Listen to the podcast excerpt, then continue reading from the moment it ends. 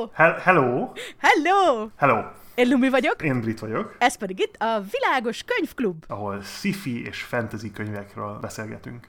Meg mindenféle irodalmi témáról, olvasói szokásokról, könyves műfajokról, toposzokról, adaptációs problémákról. A Fermi paradoxonról, az epigenetikáról, a toxoplazmáról, Gödelnek a nem teljességi tétele, a lét teljes megismerhetetlenségéről, a létezés kiürgesedéséről, a nihilizmusról. Világos Könyvklub! Jéj!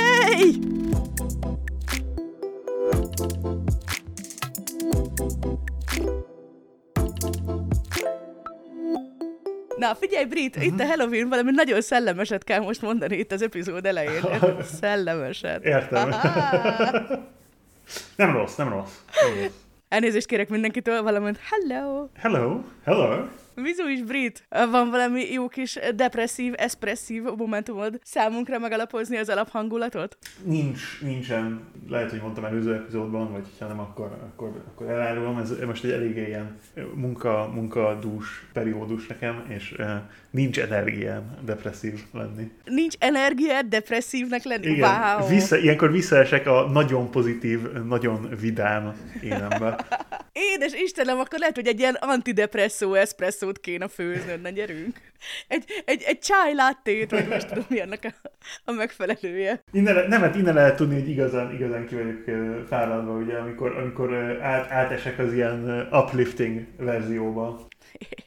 Hát kérlek szépen, a mai uplifting news az az, hogy a... Na, mesélj! Igen, hogy solar celleknek az ára, az most már olyan alacsony, hogy konkrétan csak a nukleáris veri meg price-performance ratio-ba. Ami azt jelenti, hogy valószínűleg nagy adoption lesz olyan országokban, ahol ennek van értelme, mert például Angliában, ahol folyamatosan esik, vagy itt Franciaországban, ahol folyamatosan esik. Nagyon érdekes. Mert erről olvastam is, hogy igazából még így Hollandiában, meg olyan helyeken, amiről azt gondolnád, hogy így egyáltalán nincsen elég napfény, még ott is igazából tökre megérheti. Jó, nyilván jobban megéri a Szahara közepén, mint Angliában. Igen.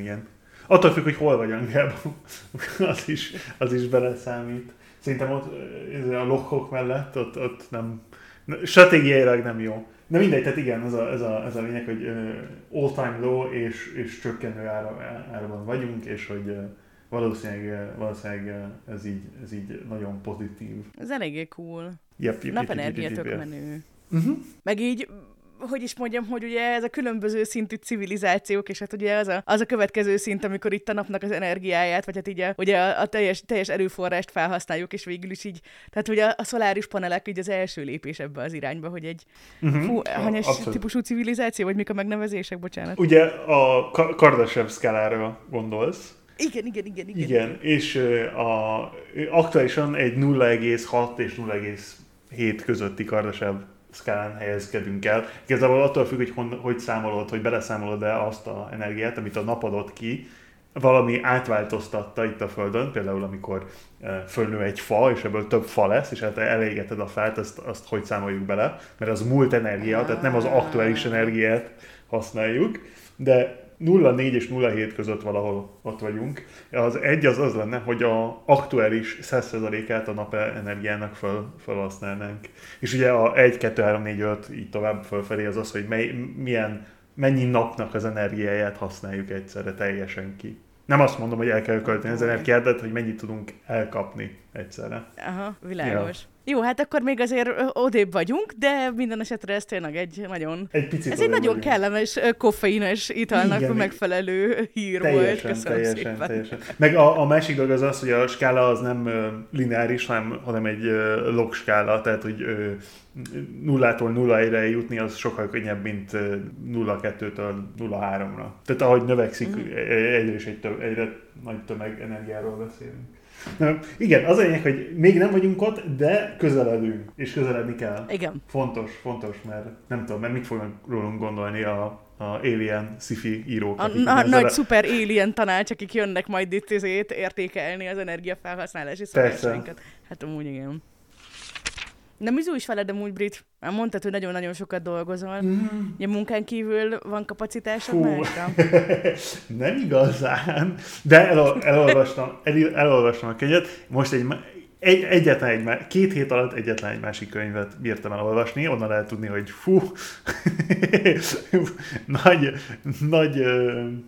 nagy gondok vannak, de ja, a másik könyv, amit most olvastam, az van egy ilyen kiadó, aminek az a neve, hogy Urbanomic. Urbanomic? Nem is hallottam még.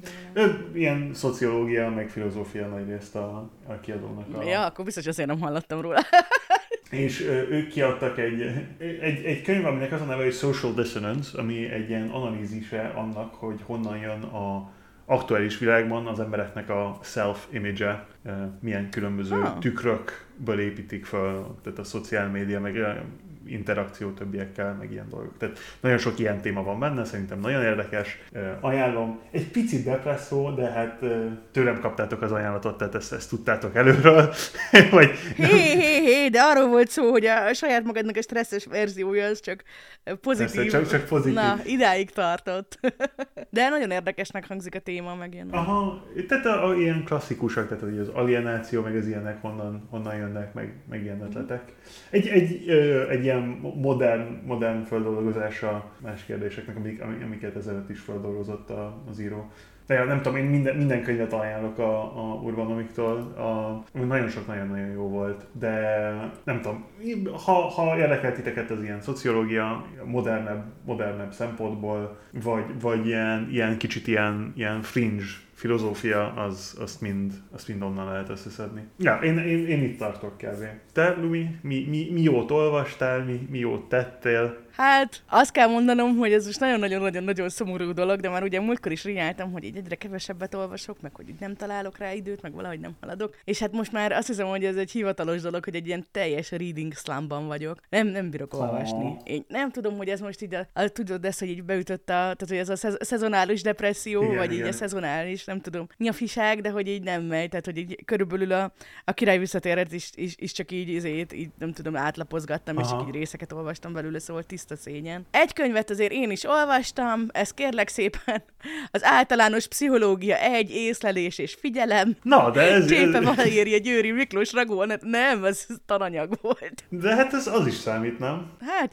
amúgy ezért jó, hogy ennyire izgalmas dolgot tanulok, mert így tényleg az van, hogy így, hogy minden ilyen marha érdekes. Tehát egy csomó olyan dolog van, ami így az egyetemen így szóba kerül, és akkor arra gondolok, hogy hát ezt te is mondhattad volna, mert hogy így olyan érdekes ilyen kis faktoidokból van. Ez a Csépe könyv, ez amúgy halálszáraz, és így a agyamat radírozta, úgyhogy ezt mondjuk azért, mint könnyed irodalmat nem ajánlom feltétlenül, de egy csomó olyan ilyen tankönyv, meg ilyen szakanyag van, amit így el kell olvasni, és így tényleg így olyanok, hogy így elfelejtek belőle jegyzetelgetni, mert csak úgy jött így, nem tudom, magával ragad, úgyhogy teljesen. De az a legjobb amúgy. Amúgy igen. Hát jól kell választani tanulnivalót, igen. Így igaz. Ja, kicsit göthös vagyok, mint a hangomon halljátok, hogyha ilyen hörgő hangokat hallotok időnként a háttérben, akkor nem az van, hogy itt egy Nazgul berepült, hanem valószínűleg csak én köhögök, úgyhogy bocsánat. A Lumi halálmetál grupját hát itt gyakorol igazából. Nem szabad levet, nem! Jaj! Bocsánat! Na, amúgy az irodalmi élményeket illeti, ugye a múltkor meséltem, hogy a lányom átnyergelt a hangos könyvekre, igen. De most megint műfajt váltottunk, mert most rákattant a versekre. Nagyon korán!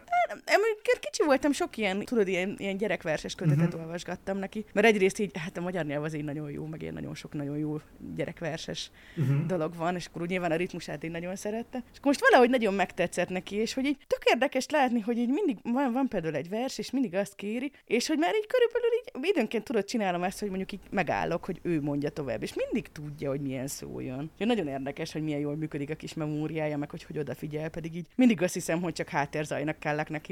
Úgyhogy ja, ennyi volt az irodalmi élményeim az elmúlt időszakban. Nem sokat tudok én sem fűzni hozzá. Igen, láttam, hogy mindketten nagyon dús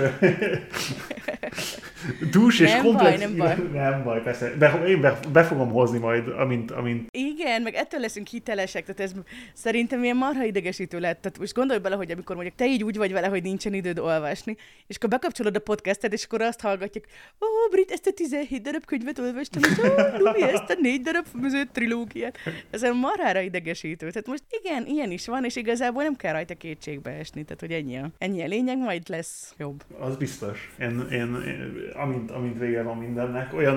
Most visszaléptünk egy olyan periódusba, ahol így is, úgy is gyorsabban növekszik a To Be Read, mint amilyen gyorsan olvasok, de most újra egy olyan periódusban vagyunk, ahol a derivált, tehát ugye a funkciónak a derivatívja is exponenciális. Már nem csak maga a funkció exponenciális, hanem a derivatívja is exponenciális, ami azt jelenti, hogy igen. Tehát, hogy nagyon gyorsan növekszik a TBR lista, de nem baj, jó igen, ez az így. Olvasnivalók gyorsan felgyűlnek. Amúgy azon gondolkodtam, hogy amúgy tök jól is jön ki, mert most pont így a következő két olvasmányunk a könyvklubban az egyik, ugye a Martha Wells-nek a Murderbot sorozata lesz, ami ugye szintén ilyen gyakorlatilag ilyen kis regénykékből áll. Uh-huh. Ugye a kritikus rendszerhiba van a listán, de mondjuk tervezek amúgy még többet elolvasni egy párat. Utána meg a Piranesi jön, ami szintén nem. Tehát hogy nagyon-nagyon-nagyon-nagyon jó, viszont nem egy hatalmas nagy, tehát hogy igazából ez ilyen jó kis ilyen visszacsobbanások lesznek, hogy nem 2000 oldal rögtön, hanem így kevesebb, de mégis ilyen tök jó, meg tök érdekes, úgyhogy jó lesz, na. Én alig várom, bevallom, alig várom ezeket. Brit, tudod mi az, amit még alig vársz? Mesélj. Ez nagyon fura elkötés volt. Nem, igazából csak a közepesen kompromittáló üzenetekre akartam áttérni. De a helyzet az, hogy tekintettel így a már eleve túl derűs lelki állapotodra sajnos azon a héten a kompromittálás el fog maradni. Mert elfogytunk, vagy konkrétan olyan rosszak, hogy attól félsz, hogy itt eldőlök a... Hát próbáltam azt mondani, hogy jaj, csak és kizárólag a lelki egészséged miatt, de igazából az van, hogy elfogytunk. Oh. Tehát nem volt a legutóbbi óta új epizód, ami amúgy csak az én hibám, mert már van, és mindjárt le is fog menni, csak még nem ment. Úgyhogy majd most begyűjtjük a kompromittálósokat a következő alkalomig, ne aggódj, jó? Na, minden esetre, hogy szeretnétek Britet közepesen, vagy akár egy kicsit jobban kompromittálni, vagy csak bármilyen más jellegű üzenetet hagynátok nekünk, akkor elértek bennünket a világospod@gmail.com címen, illetve YouTube-on és Twitch-en megtaláljátok a Könyvklub összes epizódját a Casual Lumi csatornán, illetve Spotify-on, iTunes-on és minden kiváló podcastes oldalon a Világos Könyvklub név alatt. Igen, hagyjatok nekünk jó kis üzeneteket, meg érdekes dolgokat, szeretjük őket. Igen, abszolút. Na, és a mai könyvünk John Ronald Reuel Tolkien Gyűrűk ura könyvének harmadik befejező kötete, A király visszatér. Aki lemaradt volna, már kikerült az előző két epizód, amiben a Gyűrű Szövetségéről és a Két Toronyról beszélgettünk. Kezdjétek ott. Illetve még volt előtt egy bónusz epizód is, amiben ilyen korai, kedves, meghatározó könyvekről beszélgettünk, amiben szintén sok szó volt a Gyűrűk uráról, úgyhogy ajánljuk ezt a bevezető trilógiát ehhez a részhez. És igen, erről a 70 éves könyvről spoileresen fogunk beszélni, úgyhogy saját felelősségre hallgassátok a továbbiakat. Na, mesélj, Brit, milyen volt így újra? Mert akkor ezek szerint te újraolvastad, mint egy rendes gyerek, ahogy ezt kellett volna. Én újraolvastam, de jó, hát én klasszikusan félig voltam rendes gyerek, mert tehát a eredeti nyelven olvastam el, és nem a magyar nyelven. Az amikor azért vagy félig rendes gyerek, mert eredeti nyelven olvastad, ez elég viccesen hangzik, igen. Hát most lehet ilyenekkel viccelődni, mert kivételes. Vagy de annyira nem tudom, hogy mennyire kivételes. Majd egyszer ezt majd meg kell nézni, hogy mennyire olvasunk fordításokat per eredeti nyelveket. Tehát, hogy honnan jönnek a nagy része a könyveinknek, de igen. Nehogy ez legyen a következő bónusz epizódnak a témája, a fordítások. Igen. Akkor legyen ez a következő bónusz epizód témája. Igen, persze. Igen, tehát én újraolvastam a harmadik és utolsó kötetét a trilógiának angolul. Angolul is nagyon jó. Meg kell hagyni, angolul is nagyon jó. Ezért itt már kevésbé comfy adventure a téma, itt már kezdenek felgyorsulni azért rendesen a dolgok, tehát itt már történnek dolgok folyamatosan, de attól még nagyon jó, tehát még mindig nagyon jó. Szerintem legalábbis. Igen, tehát ez nem annyira az epikus cukiság volt a fő szervezési elem, hanem sokkal inkább az epikus epika, vagy hogy mondjam, igen, tehát ez a klasszikus nagy csata. Igen. Szerintem majdnem egy tökéletes, tehát hogy tényleg, amikor azt mondom, hogy tökéletes, akkor a literálisan tökéletes konklúzió erre a epikre, erre a Hát nem Gilgamesh epikje, de igen. Tehát, hogy ennek a tetejére ez így fú, ez így nagyon jó volt, szerintem. Igen, én is nagyon-nagyon-nagyon szeretem, meg pont ezen gondolkodtam most, ahogy így olvastam újra, hogy ugye ez egy nagyon sok kritika értem, amikor kijött a filmből a harmadik, hogy ott 2 órán keresztül csak zárják le a filmet, ott 1 órával előtte én felálltam a moziból, és eljöttem, hogy mit csinálnak meg. És hogy persze nagyon hosszú a lezárás, meg itt is nagyon hosszú a lezárás, de hogy azt szerintem, hogy mindenki elfelejti, hogy igazából ez nem jó, gyakorlatilag 3 film, de igazából a 3 film is egy egység, tehát nem úgy van végük, mint egy trilógia filmnek, és hogy itt is ugye ez megint csak egy ilyen nagyon kiemelt dolog, hogy igazából a Király visszatérnek azért ilyen nagyon-nagyon fura, meg hogy ugye te is ezt mondod, hogy ilyen hú, hogy ilyen, milyen ilyen, úgy beleesünk itt a legnagyobb háborús konfliktusokba így egyből, mert hogy az egésznek a szerkesztése nem az van, hogy ez egy különálló könyv, hanem hogy a 3 könyv egészének a befejezése, meg ugye a fő konfliktus, ami ugye itt az első része a könyvben. Igen. És én pont ezen gondolkodtam, hogy annyira laposan le van zárva, tehát ugye ott 200 oldal, itt direkt megnéztem, 200 oldal onnantól kezdve, hogy ott a Frodo és a Samu a békében megmenekülve felébrednek. Onnantól kezdve még majdnem 200 oldal van hátra a könyvből. És illetve ezt követi még a függelék, ahol még ugye ilyen extra dolgok is vannak, hogy igen, akkor utána az öreg Trufa, meg az öreg Pippin visszalovagoltak, még elbúcsúzni rohamban, meg ott Gondorba haltak meg, és ott lettek eltemetve az Aragorn mellett, és akkor, hogy az Aragornnal mi történt, és akkor, hogy utána elhajózott a Samu, meg hogy elhajózott, tehát hogy az egész így annyira durván le van, az összes szál olyan alaposan el van varva, és annyira ilyen nagyon-nagyon konfikózi módon így el van rendezve, hogy én egy kicsit így azt érzem, hogy azóta is minden egyes könyvben így ezt keresem. De nyilván a többi könyvnek ott van vége, hogy megmenekültek, felébrednek, és akkor mondjuk jó, még lehet, hogy a koronázás ez benne lenne, és körülbelül ennyi. De hogy a többi dolog, az biztos nem lenne benne, az is hódziher. És hogy én ezt meg úgy szeretem, hogy ez így, hogy ez itt így le van írva. Vagy, tehát, hogy azt mondjuk, hogy ez nem annyira kózi most, de szerintem meg pont emiatt, így a lezárás miatt, meg ebben is egy olyan nagy adag ilyen kózi, konfi power van, én ezt nagyon-nagyon szeretem, hogy ez így, hogy egy kicsit így a dolgoknak a, nem tudom, visszazökkenéséről is ugyanolyan részletesen ír, mint az elején arról, hogy milyenek voltak így a békés hétköznapok, úgyhogy ja. De ezek a ilyen hosszabb lezárások, ezek mindig így, nem tudom, nagyon, nagyon jó érzés. Tudom, hogy van egy pár ilyen könyv, amiben ezt csináltak, vagy így most így nem tudom, off the top, de... De nem olyan sok van, amiből olyan, ami meg ennyi, én nem is tudom, hogy tudnék-e mondani. Nem. Amikor nagyon fiatal voltam, és még a franciát tanultam, akkor volt egy ilyen francia fantasy író, akinek ez volt a nagy trükkje, amit nyilván innen lopott. Ja, hogy nagyon alaposan lezártam mindig a dolgokat. Igen. Ahol minden egyes ilyen side karakter, meg emberek, akiket csak ilyen 1 vagy 2 lapra látsz, azoknak van egy külön ilyen történetlezárásuk, hogy ők hol végződtek. És ez egy ilyen, annyira ilyen kis aranyos, és ilyen jól kimondott dolog volt, hogy nem tudom, nekem nagyon tetszett. De most nem emlékszem a nevére. Egyszer emlegettél egy ilyen sorozatot, hogy gyerekkorodban nagyon szeretted, és akkor kikerestük, és talán magyarul is volt. Nem tudom, hogy ez ugyanez-e. Nem fog eszembe jutni, hogy mi volt a nevem. Talán. Na, majd itt a könyvklub szuperfanok, majd itt számon tartják. Biztos van egy kis táblázatok, amiben brit kedvenc könyvei.txt. Az a szituáció, hogy ez nekem a kedvenc könyveim.txt, meg a top 10.txt, meg az ilyenek, ezek ilyen olyan dokumentumok, amikben nem 10 könyv van, hanem a top 10 dokumentumban is van legalább 50. Jó, de ezért jó, hogy adunk legalább, tehát hogy most egyrészt ez tök jó, hogy így végigolvassuk így egy csomó ilyen klasszikus sci-fit meg fantasyt is, és hogy adunk nekik pontszámot, mert akkor ez alapján most már ilyen, ez most már innentől kezdve hivatalos. There's a leaderboard. Ahogy lehet, hogy úgy kéne csinálni, hogy éppen mi a kontextus, attól függ a top 10. Amúgy meg, igen, tehát hogy így hogyan tudsz úgy szubjektíven pontot adni, hogy így éppen amiben benne vagy állapot, ez nincsen benne, szóval... Ja. Igen. Abszolút. Mutassanak meg egy objektív embert, és én mutatok egy liart.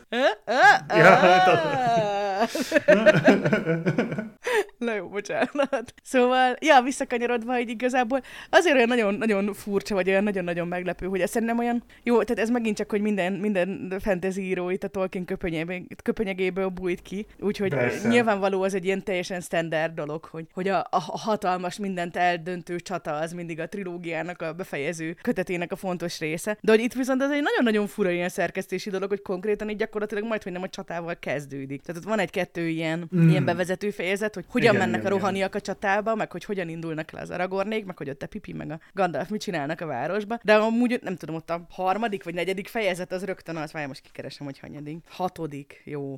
Bocsánat. De lényegében, hogy az mondjuk egy 100 oldalnyira van csak az elejétől a könyvnek ahhoz képest, hogy 200 oldal a befejezés. Szóval ja, kicsit így a ritmusa pont emiatt ilyen érdekes volt a könyvnek, de mondom igazából, ez szerintem így. Tehát mi is megerősítjük ezt a helytelen feltételezést, hogy egy trilógiáról beszélünk, amiatt, mert hogy három felé szedtük a Gyűrűk Ura epizódunkat, pedig közben igen, megmondottuk a Szent Egységet. Azt olvastam amúgy, hogy a Tolkiennak kifejezetten nem tetszett, hogy a kötetet a Király visszatér néven legyen, mert azt mondta rá, hogy ez túl spoileres. És ő inkább a gyűrűháború, vagy valami, vagy a gyűrűháborúja, valami ilyesmi címet szeretett volna. Nem tudom, hogy ez jobb lette volna most így utólag. Hát nem, ez... Nem lett volna sokkal rosszabb, de annyira ikonikus. Igen, gondolom, hogy nem véletlen, hogy a kiadó visszadobta és ezt erőltette. Amúgy ez egy ilyen érdekes, ilyen kis bit of trivia, hogy igazából részben a háború utáni papírhiány miatt, részben pedig azért, hogy ugye alacsonyan tudják tartani az egyes köteteknek az árát, meg ugye nyilván a műnek a hossza miatt szedték szét amúgy három kötetre. Ez ilyen érdekes volt, hogy mennyire függ így az adott kontextustól is, bár én nagyon valószínűleg tartom, hogyha most adnák ki, akkor 6 felé szednék, ahogy ugye ott 6 felé volt szedve, legalább. De 3 felé biztosan. Amúgy? Ja. Nyilván az ideális az lett volna, hogyha egyetlen egy kötet egy ilyen omnibus, egy ilyen monolitikus. Én úgy emlékszem, hogy amikor én gyerek voltam, ami a években volt, akkor volt magyarul egy olyan kiadás, ami így egybe volt, tehát hogy így konkrétan, mint a szociálpszichológia könyvem, hogy így tudod, így egy nagyobb bácskát ütsz vele valakire, és akkor az így elterül, tehát hogy ez is egy ilyen kötet lehet. Mai napig van egy one volume edition angolul, ami kicsit olyan, igen? Hát igen, ami kicsit olyan, hogy oké, szuper, hogy létezik, de nem nagyon praktikus, mert hát olyan. Tehát, hogy kicsit vastag, meg... Az olvasásra alkalmatlan, de amúgy nagyon szép. Nagyon szép, igen. Amúgy tényleg nagyon szép, és van egy külön doboza, meg minden, egy ilyen szép piros könyv nekem. Nem itt, de másik ott, tehát, hogy másik otthon. Van egy... Britannia! Neked hány darab Gyűrűk urád van összesen? Mindent beleszámolva. Fú, hát sok, mert itt vannak a ilyen ghetto verziók, amik jól szépen szét vannak lapozva, amikkel lehet utazni. Excuse me, de a kifejezés a ghetto verzió volt? Igen, a ghetto verzió. Hát most nem tudom, hogy mondjam, az, ami tudod, ilyen majdnem biblia papírból van, tehát ez az ilyen szuper vékony papír. és már szét van lapozva, tehát konkrétan szét van lapozva, és lehet látni, hogy szét van lapozva, mert a háta, tudod, a spine, az össze-vissza szét van nyitva. Tehát azokon lehet látni, hogy azok rendesen meg vannak olvasva, és van otthon, tehát jó, értitek? Van máshol egy szép szett, egy ilyen, tudod, ilyen hardcover szett, ami nem lett szétolvasva, ami normálisan néz ki.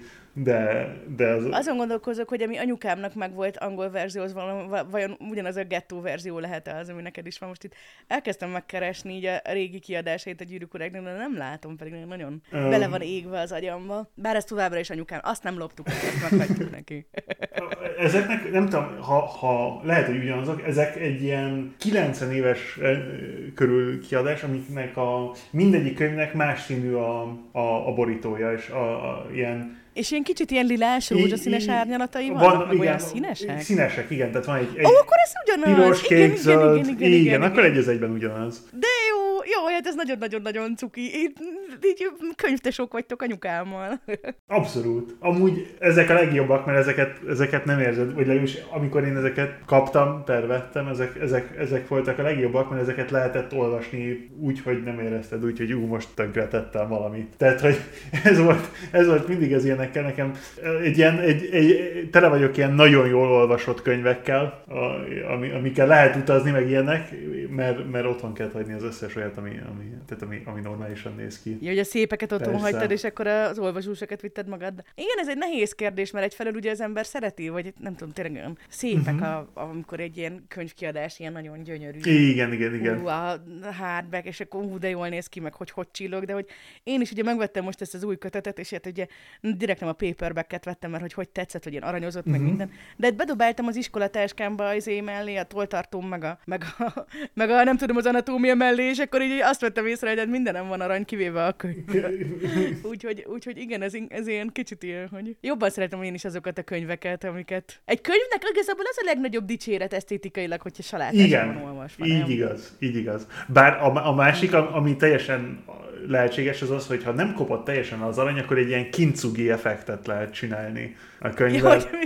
Tudod, ez ilyen... Azt hiszem, a japánok csinálják azt, hogy arannyal rakják újra össze a vázákat, meg a keremjét, ami össze van. Igen, hogy összetörik a teás csésze, és akkor ugye megragasztod arannyal, és akkor igazából a törés az a dísze lesz. Igen. Tulajdonképpen igen. Na, visszakanyarodva amúgy a könyvhöz, beszélgessünk arról, mi volt a kedvenc részünk, de előtte akkor végig szaladhatunk, hogy minden történt ebben a könyvben. Igen. A szigorúan 10 mondatos leírásban. Szigorúan. Rájöttem, hogy ez a 10 mondat, ez akkora csalás, mert így konkrétan így nekem az írásomnak az egyik legnagyobb problémája, hogy én nagyon-nagyon szeretek ilyen hosszú összetett mondatokat írni, és mindig túl hosszúak, és itt meg, ez tudod, ez egy ilyen nem büntetendő, hanem jutalmazott dolog, mert hogy akkor minél több információ, és mégis benne vagyunk a 10 mondat. Bevallom, hogy az összes tanáromnak mindig az volt a kritikája, hogy nem... Did you forget that you can use a dot to finish a sentence? Szóval, plot 10 mondatban. Gandalf és Pippin lóhalálában megérkeznek az ostromlott Minas Tirithbe, miközben a rohani hadsereg is a gondoriak megmentésére indul, köztük az áruhás Éowinnal és Trufával. Aragorn, Legolas és Gimli a Dúnadánokkal és Elrond fiaival kiegészülve másik úton indulnak Gondorba, a Holtakösvényén, ahol Aragorn, mint Isildur örököse, harcba szólítja az ősi esküszegő szellemeket, hogy a segítségükkel legyőzzék a szintén a várost fenyegető umbári kalózokat. Denethor, Minas Tirith kormányzója, pont a legjobb pillanatban bolondul teljesen be, és miután szolgálataiba fogadja és alaposan kifaggatja Pippint, úgy dönt, hogy nem várja meg a csata végét, és mágiarakást készít saját magának és a sérült Faramirnak, akit szerencsére Gandalf és Pippin sikeresen megmentenek az utolsó pillanatban. Kitör a nagy csata Pelennor mezején, megérkeznek a rohani csapatok és Aragornék is, a mordori hadvezért, az angmari boszorkány nagyúrt Éowyn legyőzi Trufa segítségével, és végül sikerül megvédeni a várost, bár sok a halott, zárójelbe Théoden, és a sérült, zárójelbe Trufa Éowyn. Aragorn a város, mint megmentőjét ünnepli, ő meggyógyítja a sérülteket, majd a haditanácson úgy dönt, hogy az a legjobb esélyük, hogyha kilovagolnak a mordori fekete kapuhoz, hogy újra megütközzenek az orkseregekkel, ezzel elvonva Sauron figyelmét Frodoékról. Mindeközben Samu sikeresen kimenti Frodót az orkok fogságából, és folytatják keserves útjukat kettesben a végzett hegyére. Nagy nehezen felérnek a Katlanhoz, de ott Frodót már teljesen magával ragadja a sötétség, és úgy dönt, hogy nem pusztítja el a gyűrűt. Szerencsére ekkor megérkezik Gollam, aki leharapva a láthatatlan Frodó gyűrűs ujját, megkaparintja a drágaságot, majd azzal a rendülettel gyűrűstül belepottyan a lávába, befejezve ezzel a küldetést. A 200 oldalas lezárása a könyvnek azzal kezdődik, hogy Frodót és Samut kimentik a sasok, majd Aragorn Gondor királyává, Éomert pedig Rohan királyává koronázák, Aragorn elveszi Árvent, Éowyn és Faramir is összeházasodnak, vagy mindenki búcsúzkodni kezd. A hobbitok elindulnak hazafelé, megállva Vasudvarnál, Völgyzugolyban és Bree-ben, de megyébe érve a várt Idil helyett egy fasiszta diktatúra fogadja őket, amit a meglógott Saruman alakított ki, úgyhogy hőseink gyorsan felszabadítják a megyét, Saruman pedig szolgálja Gríma keze által elnyeli a jól megérdemelt halált. Ezután a 4 hobbit vezetésével kitakarítják a megyét, és letelepednek, de Frodónak sosem lesz saját családja, és sosem gyógyul meg igazán, így miután évtizedek hosszú munkájával befejezi Bilbo könyvét, a többi gyűrűhordozóval, Elronddal, Galadriellel, Gandalffal és a Matuzsálem Bilbóval együtt elhajózik a szürke révből. És ez már tényleg az igazi befejezése a könyvnek. Itt most már tényleg vége van. Utána már csak 200 oldalnyi függelék jön a továbbiakban, jó? Na mesélj, mik voltak a kedvenc részeid? Oké, tele van ikonikus résszel. Tehát, hogy... Ó, nagyon-nagyon-nagyon sok, úristen! Szerintem az, ami talán a legtöbb embernek megmaradt, azért, mert a filmben is hiper jó volt ez a rész, meg úgy unblock, amikor az Aragorn megérkezik with all the phantoms. Ó, tehát, hogy igen. Persze. És akkor így azt hiszik, hogy a kalózok jönnek, és akkor ott így kibontják ugye a hatalmas nagy lobogót, amit az árban ott így körülbelül így mitrilből, meg drága kövekből szőtt, és akkor így úristen! Igen, jó, tehát igen. Meg amikor nyilván Elwin, I am no man, of course. Tehát igen, tehát azok nagyon jók. Nekem a kedvenc részem szerintem, előbb beszéltünk róla, de tehát ez a lezáró rész, amikor visszaérkeznek a hobbitok a Shire-be, nyilván felszabadítják a Shire-t. Na, neked hogy tetszett? Mert igazából ez a megye megtisztítás, ez egy nagyon érdekes rész, így pont így belefutottam valami cikkben, hogy they call it one of the most famous anticlimaxes in literature. Tehát, hogy ez az ilyen nagyon furcsa, hogy amikor már azt hiszed, hogy így oké, így minden le van zárva, akkor egyszer még ott van egy ilyen konfliktus, igen. Én nekem ez kicsit olyan volt, hogy ez a hősciklusnak az ilyen konfirmáljuk, hogy tényleg minden megváltozott, mert a történet elején biztos, hogy nem tudták volna a hobbitok kitisztítani a völgyet. Viszont most, hogy visszatértek ebből a... Az a rész az nagyon-nagyon-nagyon cool volt, hogy ott így mondják, hogy ilyen, hogy kik ezek az arcok, akik belovagoltak ezekben a tünde páncélokban, meg pláne, hogy tudod, a Trufa meg a Pippin egy kicsit rá is játszanak, hogy ugye magasabbak lettek az entitaltól, és akkor ott így feszítenek, mint az állat. Abszolút. Tehát ez az ilyen tipikus hős ciklus, ahol amikor visszatér a hős, akkor megváltozott, ugye? És ezt így ezzel konfirmálja. De egy kicsit azt is látom, hogy aztán lehet, hogy most már minden jó, és mégsem. Tehát legyőzték végre az űrgonosz. Igen, nem véletlenek tartom, hogy ugye ez volt a rész, amit teljesen elhagytak a filmből.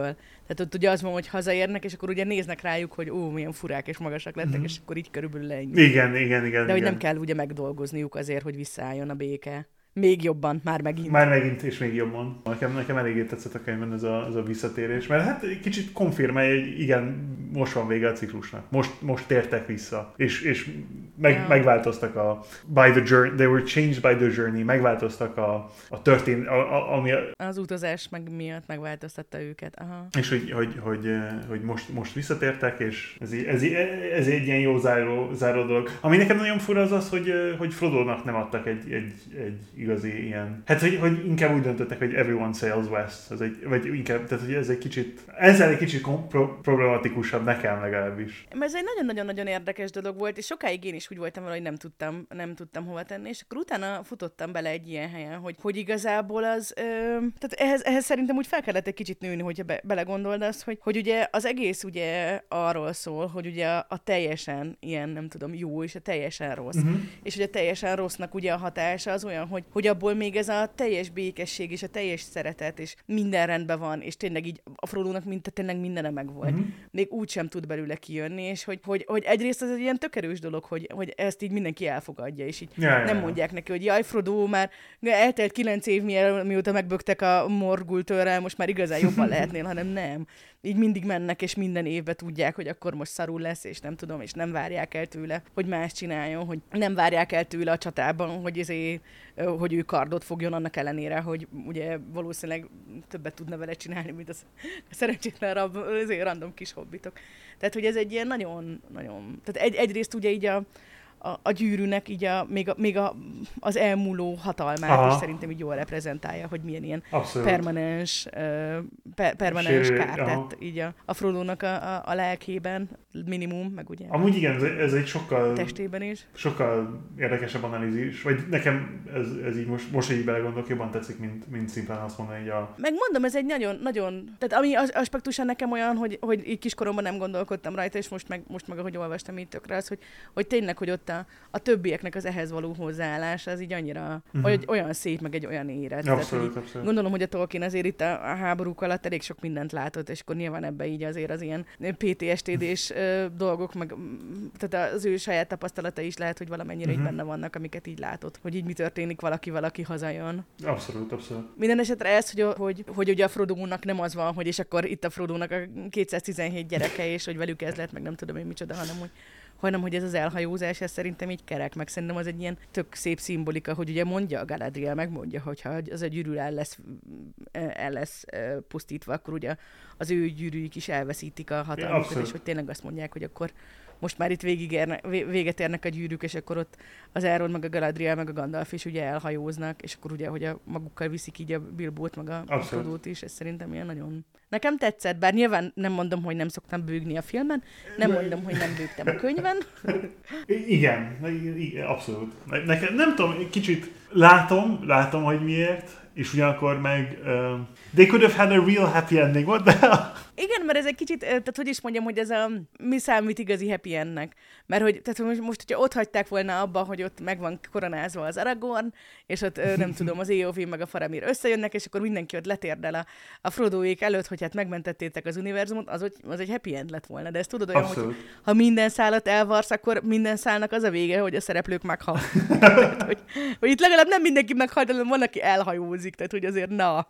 De hogy igen, tehát nem lehet. Én viszont a megye megtisztításával nem vagyok teljesen. Tehát nem. Én ezt a részt sose szerettem a könyvben. Nyilván van erről ilyen beszéd, hogy ez akkor ott mennyiben ilyen allegória, esetleg ott az ilyen világháborús helyzetekkel, meg hogy így inkább a világháború utáni helyzetekkel, meg hogy így akkor most ez ilyen szatírikus akar lenni, a Szarumánnak ez a rendszere, amit ott kiépített, vagy ilyen allegórikus, vagy mi van, de hogy nem tudom. Nekem nagyon jól mappel egy szituációval, amit Franciaországban volt például. Igen? Aha. A második világháború vége felé, tehát miután okupálták ugye hát a németek okupálták Franciaországot a második világháború közben, és volt egy ketté vált az ország, tehát volt egy része az országnak, aki ezt nem fogadta el, és ellenálltak, és volt egy része az országnak, aki együttműködött, és egy ilyen fasiszta police state-é vált a Vichy government. És a világháború végén, vagy utána volt egy ilyen moralista hozzáállás, ahol ki kellett, hogy tisztítsák ugye a franciák azokat az embereket, akik együttműködtek. Csak ezzel ugye az volt a gond, hogy nagyon sokan együttműködtek, és ez volt a De Gaulle-nak a nagy munkája, hogy elhitesse mindenkivel Franciaországban, hogy igazából mindenki ellenállt, csak nagyon kevesen működtek együtt. Aha. És kicsit ez, vagy nem tudom, nekem ez, amikor akármilyen ezt olvasom, kicsit ez jön vissza nekem, hogy... Jaj, de ez egy nagyon dárkos olvasat, vagy nem tudom, egy kicsit... Picit, igen. Hát jó, bocsánat. It's me, I'm me, I'm sorry. Még hogy a stressz hatására kevésbé lettél a Nespresso. Hát itt most nem stresszelek, itt most a podcasten vagyunk, itt nem kell stresszelnem. Csak itt lehetek én a magam. Na jó, akkor ez kicsit ellenpontozva, én is elmesélem, mik a kedvenc részeim. Én igazából nehezen tudtam elvonatkoztatni attól, hogy kiskoromban mik voltak a kedvenc részeim.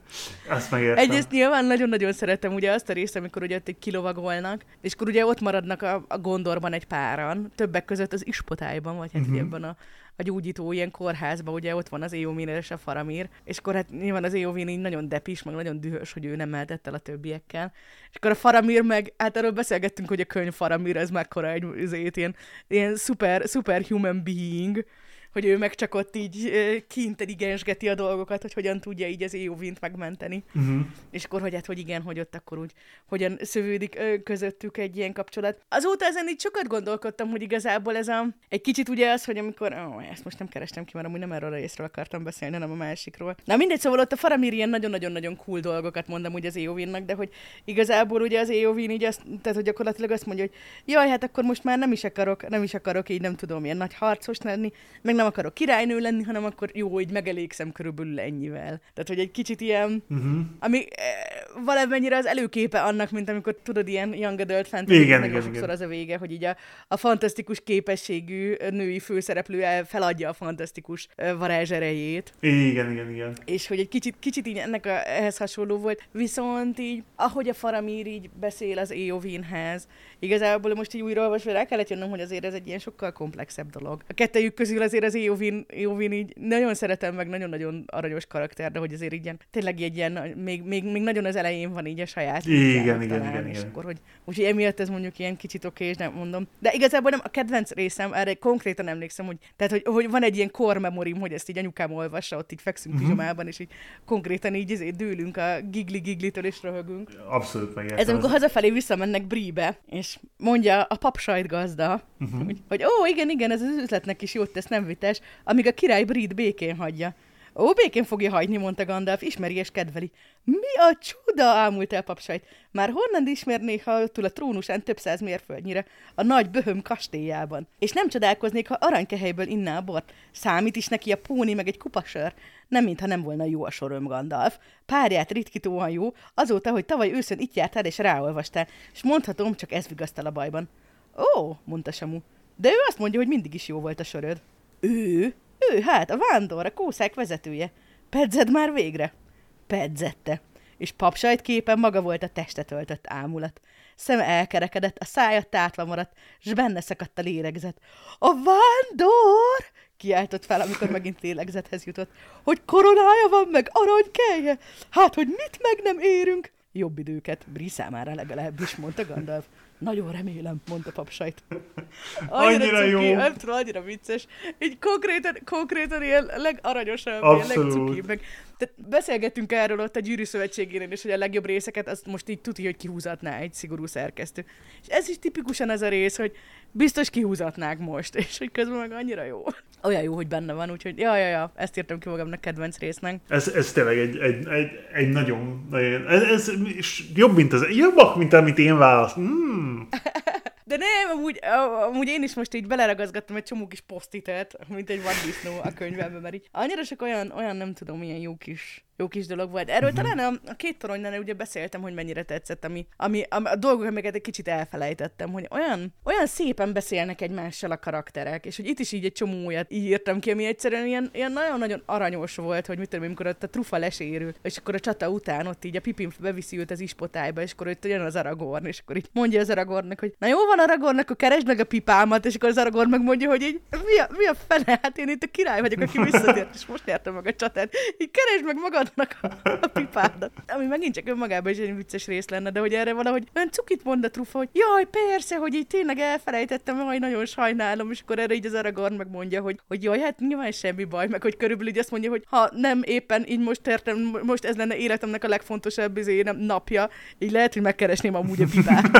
De hogy utána, a Frodo is, ahogy mondja a Samunak, amikor ott így, ugye, már ott mindennek vége van, hogy ugye egyrészt ez egy ilyen tök kedves dolog, hogy ugye mondja Samunak, hogy hát, hogy örülök, hogy itt vagy, meg hogy örülök, hogy együtt vagyunk, de hogy ugye rögtön azt is mondja, hogy hát, hogy nem tudtam volna meg egyedül megcsinálni, úgyhogy így igazából így nagyon hálás vagyok a Gollamnak, és akkor mondja is, hogy bocsássunk meg a Gollamnak, tehát ez is egy ilyen nagyon érett érzelmi dolog szerintem, hogy egyből az, hogy persze 4 alkalommal próbált minket eltenni lábalól, de hogy közben meg így igen, tehát hogy milyen nagy szolgálatot tett, ugye a halálában, akkor megbocsájtunk neki, cső. Úgyhogy ezek úgy tetszettek. Jó könyv, amúgy. Tudod, hogy mi volt ez, ami most így feltűnt egy kicsit, és amit akartam kérdezni? Hogy ugye Gandalfról ugye ott a Két Toronyba elkezdik mondani, hogy a fehér lovas, a fekete lovas ellen, és akkor itt meg egy csomószor ott az első fejezetekben itt szóba kerül, hogy majd ha megérkezik a boszorkány úr, ugye a 9-nek a vezetője, na majd akkor a Gandalf. Tehát körülbelül itt tökre fel van vezetve, hogy itt a nagy ilyen összecsapás, igen. Az így Gandalf meg az izé között lesz, és hogy mennyire jó pofa, hogy így jó, talán ők itt találkoznak előtte, meg kicsit ezért csörtéznek, de hogy mekkora egy ilyen bét, hogy aztán az Éovin igazából a nap hőse. Ezek az ilyen subversionek, amikor így setupolsz valamit, tehát ilyen a Csehov puskáját feltöltöd, rászegezed valamire, és utána mégse sütöd el, ha valami más történik, ezek a legjobbak, vagy nekem legalábbis nagyon tetszenek, mert tudom, ettől lesz érdekes valami, vagy ettől lesz igazán. Igen, meg hogy szerintem az egész Éovines dolog, Tehát jó, igen, mondjuk ez olyan, mondjuk, hogy 2023-ban olvasva az, hogy a vagán női karakter az ott így ilyen nagyon fontos, nem tudom, hat tettet hajt végre, ez lehet, hogy annyira nem egy ilyen sokkoló. Na jó, de... Nyilván egyrészt ennek az írásnak az idejében ez egy dolog volt. Abszolút, abszolút. Másrészt meg, hogy pont emiatt igazából ez egy nagyon tudatos, meg nagyon jól működő dolog, mert attól még nagyobbat üt, hogy nem a Gandalf, meg nem az Aragorn, hanem az Éowyn. Abszolút. Hát ez mikor jött ki? Szerintem 1955-ben jött ki. Uh-huh. Tehát, hogy igen, 55-ben írni egy Éowyn karaktert, az nem volt olyan egyértelmű, szerintem. Ja, abszolút egyetértek, tehát hogy szerintem is ilyen nagyon... Nekem nagyon tetszett, nekem hogy ilyen is. Nagyon ilyen jó pufa volt. Nekem is.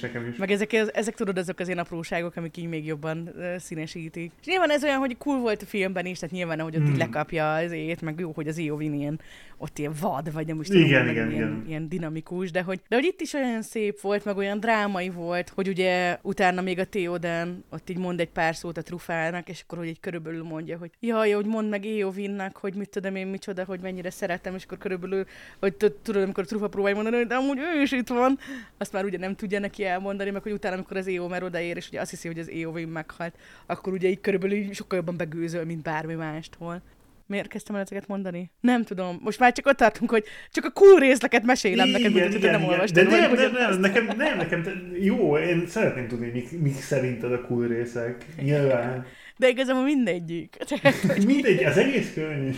Amúgy volt egy csomó ilyen nagyon apró olyan elem, erről ugye beszélgettünk elég sokat már, így mennyire ilyen bibliai a gyűrű. Igen. És hogy itt is olyan aranyos dolgok voltak, hogy ott ilyen hatalmas nagy csata, és akkor egyszer csak megszólal a kakas. És akkor utána érkeznek meg így a rohaniak. Tehát ez is olyan ilyen, hogy így a remény, a hajnal, és akkor hogy ez tényleg a reggel felkelésével ott így megjelenik a felmentősereg. Annyi ilyen apróság volt, abszolút, amik nagyon tetszettek. Ah. Nem, nagyon jó. Az egész annyira jó. Még azok a részek, nem tudom, így ez a... Egy dolog, amiről nem tudom, hogy így beszéltünk-e róla, de a point of view switch-ek, ugye, a könyvben... Ugrál a...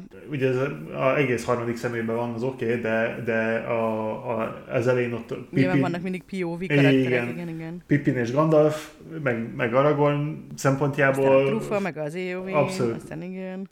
Ami nekem nagyon tetszik, hogy a narrátor az egyben mindent is tud, de ugye ráfókuszál dolgokra, amik aktuálisan azon a helyen történik, ennek, amit körülír. Nem tudom, ez így eléggé jól volt megcsinálva, vagy nem tudom. Tehát a stílus is egy ilyen eléggé unique dolog, nem igen, tudom. Meg ugye ott a két aranyban beszélgettünk róla, hogy milyen fura ez, hogy ott a párhuzamos események ilyen teljesen elkülönítve folynak. És hogy itt egy kicsit azért így jobban így bleed into, tehát ugye itt is megvan az, hogy ugye az 5-ös könyvben, ott a Minas Tirithben, a 6-os könyvben, meg a Mordorban történt dolgok vannak, de hogy egyrészt azért így hamarabb találkoznak a szálak, meg hogy mondjuk az 5. könyvben így sokszor van, hogy fejezetek közben is ugye itt ugrálások vannak gyakorlatilag így a POV, tehát hogy a nézőpont szereplők között, és ez szerintem olyan, tehát hogy sok kritika éri a könyvet, hogy kicsit úgy nehéz követni így a párhuzamos eseményeket, mert hogy úgy elveszíted az időbeliséget, és mondjuk a filmben meg, ahol ugye ilyen teljesen standard, igen, oda-vissza váltogatások vannak, az egy kicsit egyszerűbbé teszi ezt, és akkor itt is ez szerintem ilyen dinamikusabb a két toronyhoz képest, igen, hogy ilyen, hogy kicsit gyorsabbak az oda-vissza váltogatások, talán. De azért nem bántam, hogy nem tudom, hogy jó lett volna, hogyha mondjuk a két torony, meg ez is úgy van, hogy mondjuk ilyen fejezetenként van ugrálva így oda-vissza így a Frodoig. Ha egy modern könyv lett volna, akkor valószínűleg ilyen úgy lett volna megírva, hogy fejezetenként a 3 vagy 4 ilyen main point of view között ugrálna. Ami érdekes, hogy tehát annyira fura, szerintem ma nem lehetne ugyanezt a könyvet megírni. Nagyrészt azért, mert már nem. Nagyrészt azért, mert már létezik, de azért az is benne van, hogy szerintem teljesen mások az ilyen kódok, tehát hogy mik a elfogadott fantasy kódok, vagy nem tudom, ötletek. Hogy a nyúlpörköltől kezdve a Bilbo szülinapjáig, a megye megtisztításán keresztül ezek mind ki lenne húzva. Igen. És igen, oda-vissza lenne váltogatva, és akkor azt mondanánk, hogy egy könyv, na jó, de akkor férjen bele 1000 oldalba. És hogy ránéznének a függelékre, és azt mondanák, hogy mi, ember, hülye vagy? Így nem. Mit szólsz amúgy a függelékhez? Tehát ez, nem tudom, hogy angolul appendage, vagy... Igen. Appendix. Átpörgettem, de ja, nem tudom. Jó, hát azért ott a nyelvekről szóló rész, az azért így, nem nem tudom, így nem az a kis könnyed esti olvasni, hanem ilyen. Igen. Vége felé értem, és akkor tudod, így kicsit úgy voltam, hogy oké, akkor ez most le van tudva, és tudok fókuszálni a munkára, de... Igen, tehát akik nem olvastátok volna ezért frissen a könyvet, tehát úgy van, hogy véget ér a könyv, ugye van ez a 200 oldalas, nagyon szép, nagyon kerek lezárása, és akkor van egy, hát szerintem legalább 100 oldalas függelék, amiben így, akkor ez most az Eorl háznak a története, igen, összes évszámmal. Ezek a Númenóri királyoknak a családfája. Ó, itt van Aragorn és Arwen története, ami amúgy, váj! Miért nincsen beletéve a könyvbe? Így édes Istenem, egyik legjobb, legizgalmasabb dolog. Hát nem lehetett volna flashbackeket írni bele? Ilyen nagyon-nagyon-nagyon vicces. Én nem tudom, ami kicsit érdekes az appendixekkel, az, hogy én nem is tudom, hogy eredetileg benne kellett vagy bele akarta őket rakni. Most így visszagondolva erre, mert én úgy emlékszem, hogy azt olvastam, hogy vagy nem akarta, hogy el legyenek nevezve, vagy nem akarta belerakni, most így nem emlékszem. Mert ezeken kívül egy csomó más ilyen dolog van, tehát arról, hogy így hogyan van az idő,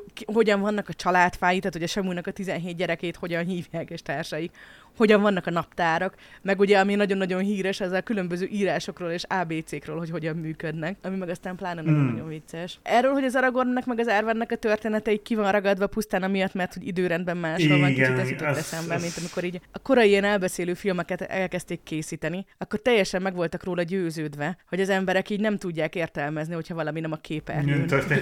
Tehát például mondjuk, hogyha valaki mondjuk álmodott valamit, akkor ott így látni kellett az egyik sarokban az alvó embert, és akkor ott fölötte megjelent, hogy mit álmodik. És akkor egy kicsit ez is ilyen, hogy mintha Tolkien így nem tudta volna elképzelni, hogy csak azért, mert ez nem ebben az idősíkban játszódik, azt valahogy így nem lehetett volna, nem tudom beépíteni a történetbe. De én teljesen úgy éreztem, hogy például a második appendixtől a kronológiáról, hogy milyen sorrendben történtek a dolgok ebben a világban, ez teljesen belefért volna a prológba. Engem az érdekelne igazából, hogy milyen sorrendben lettek ezek megírva.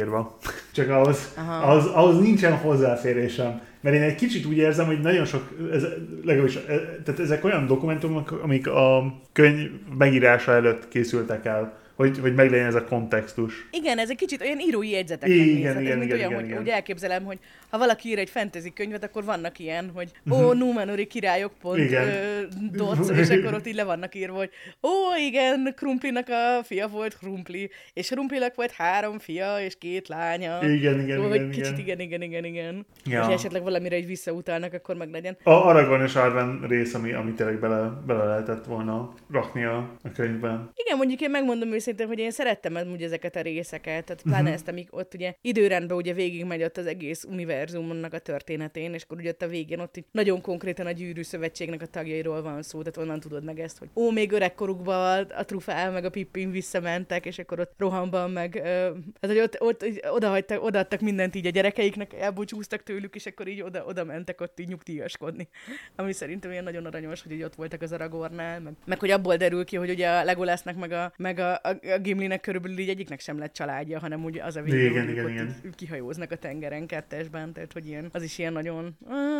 Na, jó. Ez egy ilyen subversion-je, nem a Bildungsrománnak, hogy nem kezdődhet még egy történet. Tehát, hogy itt tényleg le van zárva, mert elhajóztak. Tehát, hogy kész.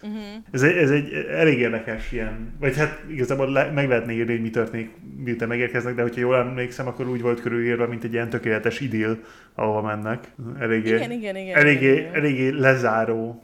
Az jutott eszembe, hogy ugye szóba került, hogy én ezt mikor írhatta. Ugye arról beszélgettünk, amikor a Szélnevéről beszélgettünk, meg a Bölcsember félelméről, hogy amikor ilyen sikeres volt így a Gyűrűk ura, akkor ugye ott ugye kiadó mondta a Tolkiennek, hogy írjon folytatást, és el is kezdte. És akkor ugye azt mondta, hogy nem, hogy úgy mentálisan, tehát hogy mentálisan is megterhelő volt, meg ilyen túl ilyen depresszív volt, úgyhogy nem fogja megírni. És ami tök érdekes, mert hogy olyan nehez, tehát hogy tényleg így egy annyira lezárt történetről van szó, hogy nehezen tudom elképzelni, hogy ennek úgy legyen folytatása. Ha csak nem ilyen kis kózi hobbit kalandok a krumpli veteményesben típusú történetek, hanem hogy tényleg egy ilyen nagy konfliktusnak igazából már nem nagyon lenne helye ebben a világban, vagy olyan nagyon fura lenne. Úgyhogy jó, hogy nincsen. Tehát tudom, hogy szomorú, ezt nagyon ritkán mondok ilyet, de hogy én nem bánom, hogy ennek nincsen így folytatása. Értem, megértem. Vagy nem tudom, neked mi a véleményed erről? erről. Te örülnél? Vagy nem tudom, nyilván, ha írt volna még más dolgokat, és ilyen hasonlóan kerekek lettek volna, és nem csak ilyen összegyűjtött jegyzetek, mint amiket ugye itt a neve alatt így mindig kiadnak, akkor az nyilván marha jó pofa lehetett volna. Tehát nyilván nem bánnám. De közben meg így lehet, hogyha lenne mondjuk egy könyv, ami arról szól, hogy milyen nagy konfliktus követi itt a Gyűrűk urát, az egy kicsit úgy, tudom, alásná ezt a nagy győzelmet. Átérzem. Ha 10-valahány éves engemet kérdezed meg, akkor azt mondom, hogy persze. Az lenne legjobb, hogyha még lenne, mit tudom én, még 10 könyv, ugyanezekkel a... Sosem elég! Igen. Egyrészt azért, mert nagyon kedveltem, másrészt azért, mert mindig úgy éreztem, hogy mi lesz akkor, amikor kifutok olvasni valóból. Ugye?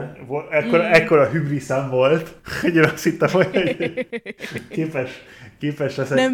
Nem bíztál a kortárs írókban, persze, akkor még most meg persze. Már elpusztítanak bennünket. Ezt mondom, hogy a nagy különbség közöttem ma, és mikor 10-valahány voltam, jó, van egy pár különbség, máshogy nézek ki. Én kicsit megnőttem, kicsit szörösebb vagyok, de...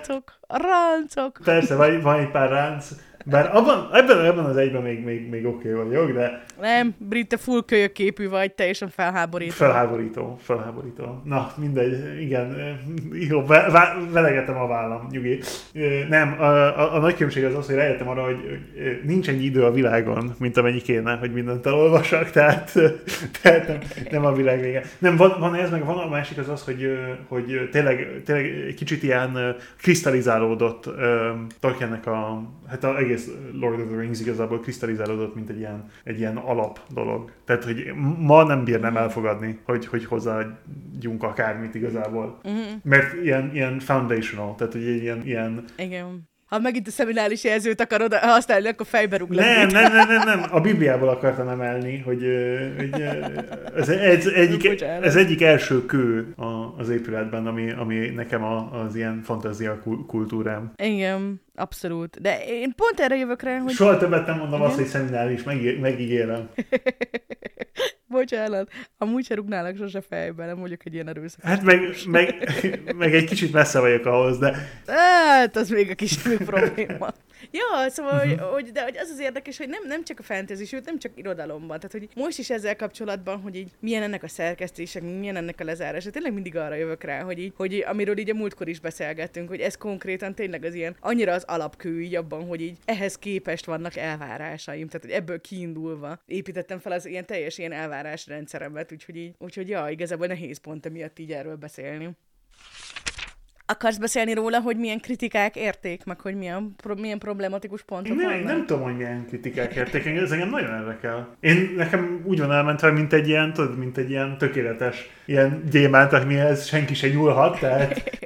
Igazából itt nagyon-nagyon kutatgattam, és akkor vannak ilyen típusú dolgok, amik mondjuk így a trónok harcához képest milyen eszképista, milyen naív, milyen moralizáló. De hogy egyrészt így szerintem, akik ezeket így pejoratívként használják, azok kicsit így kiforgatása ezeknek a szavaknak, másrészt meg, hogy igen, ez a könyv eszképista, igen, ez a könyv naív, igen, ez a könyv moralizáló, és így pont emiatt szeretjük, annyira nem, vagy szóval, hogy így nem, ezt nem gondolom ilyen problémásnak. Ami igazából tényleg egy olyan problémás pont, amit így mindenki más is, aki ezzel foglalkozik, az meg szokott említeni, hogy tényleg egy kicsit úgy nehéz ezt így betenni, vagy hova tenni. Ami megint csak olyan, hogy ugye az előző részben sokat beszélgettünk, hogy most így mi van az orkokkal.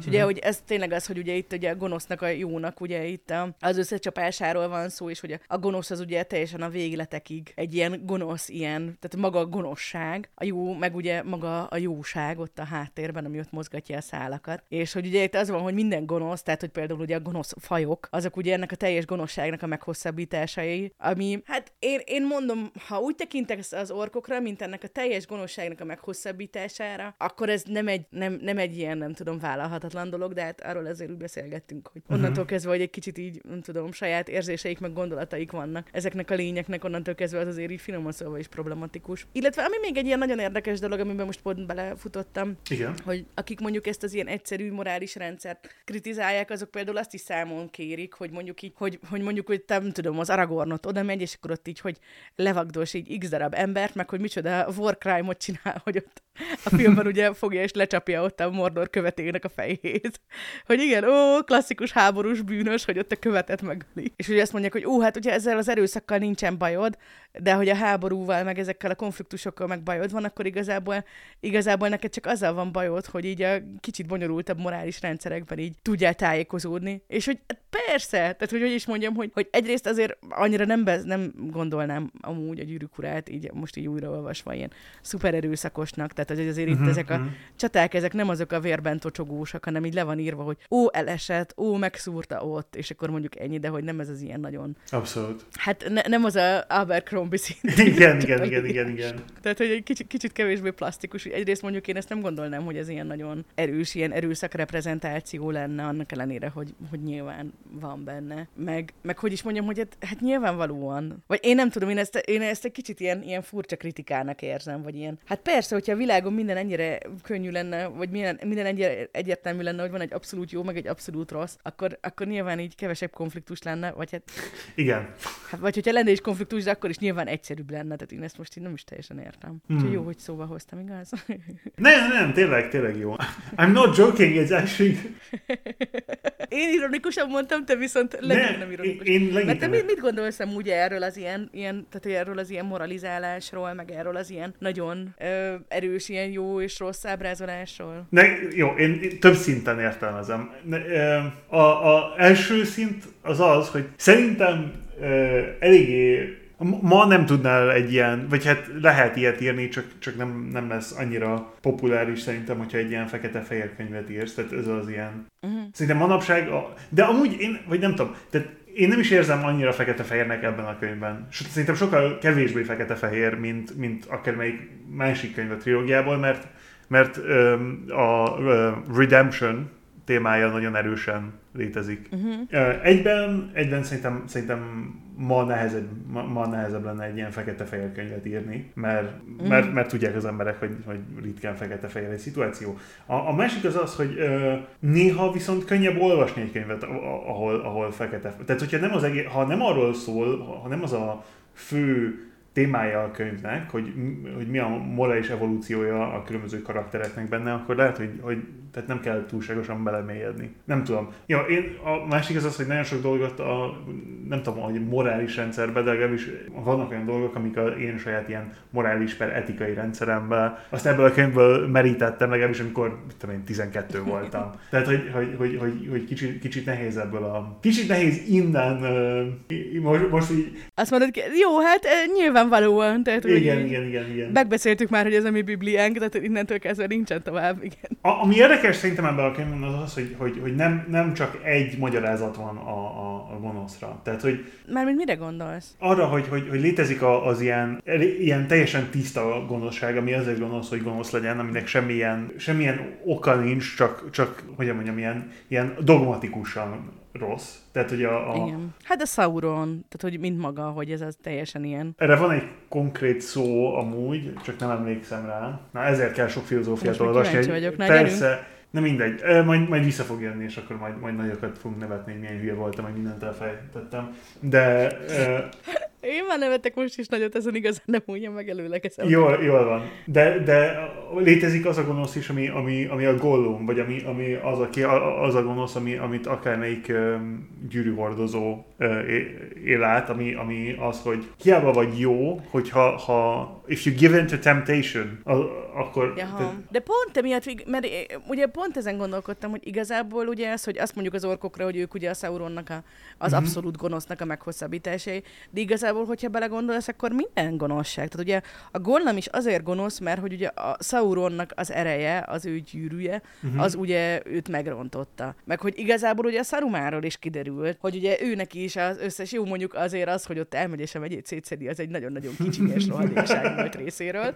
Lássuk be! Igen. De hogy igazából neki is ugye ott az ő gonoszsága is azért nagy részt ugye ott a Palantíron keresztül ott Mordorból jött, tehát végső soron még ő is ugye igazából ugye ugyanannak az egy nagy gonoszságnak az áldozata. Igen, de amire utalni próbáltam az, hogy a Tolkien szemében a gonosz az nem nem egy ilyen kívülről jövő dolog, hanem mindig abból indul, Míg után létezik, utána lehet így egy ilyen tökéletes gonosz, ami csak úgy létezik magától, de például ha Sauron is csak azért kreálta a gyűrűket, mert tehát hogy because he was prideful, tehát hogy nem tudom, hogy hogyan mondod magyarul. Hát ez a hiúságból, vagy ilyen büszkeségből. Ilyen büszkeségből, per hiúságból kreálta a gyűrűket.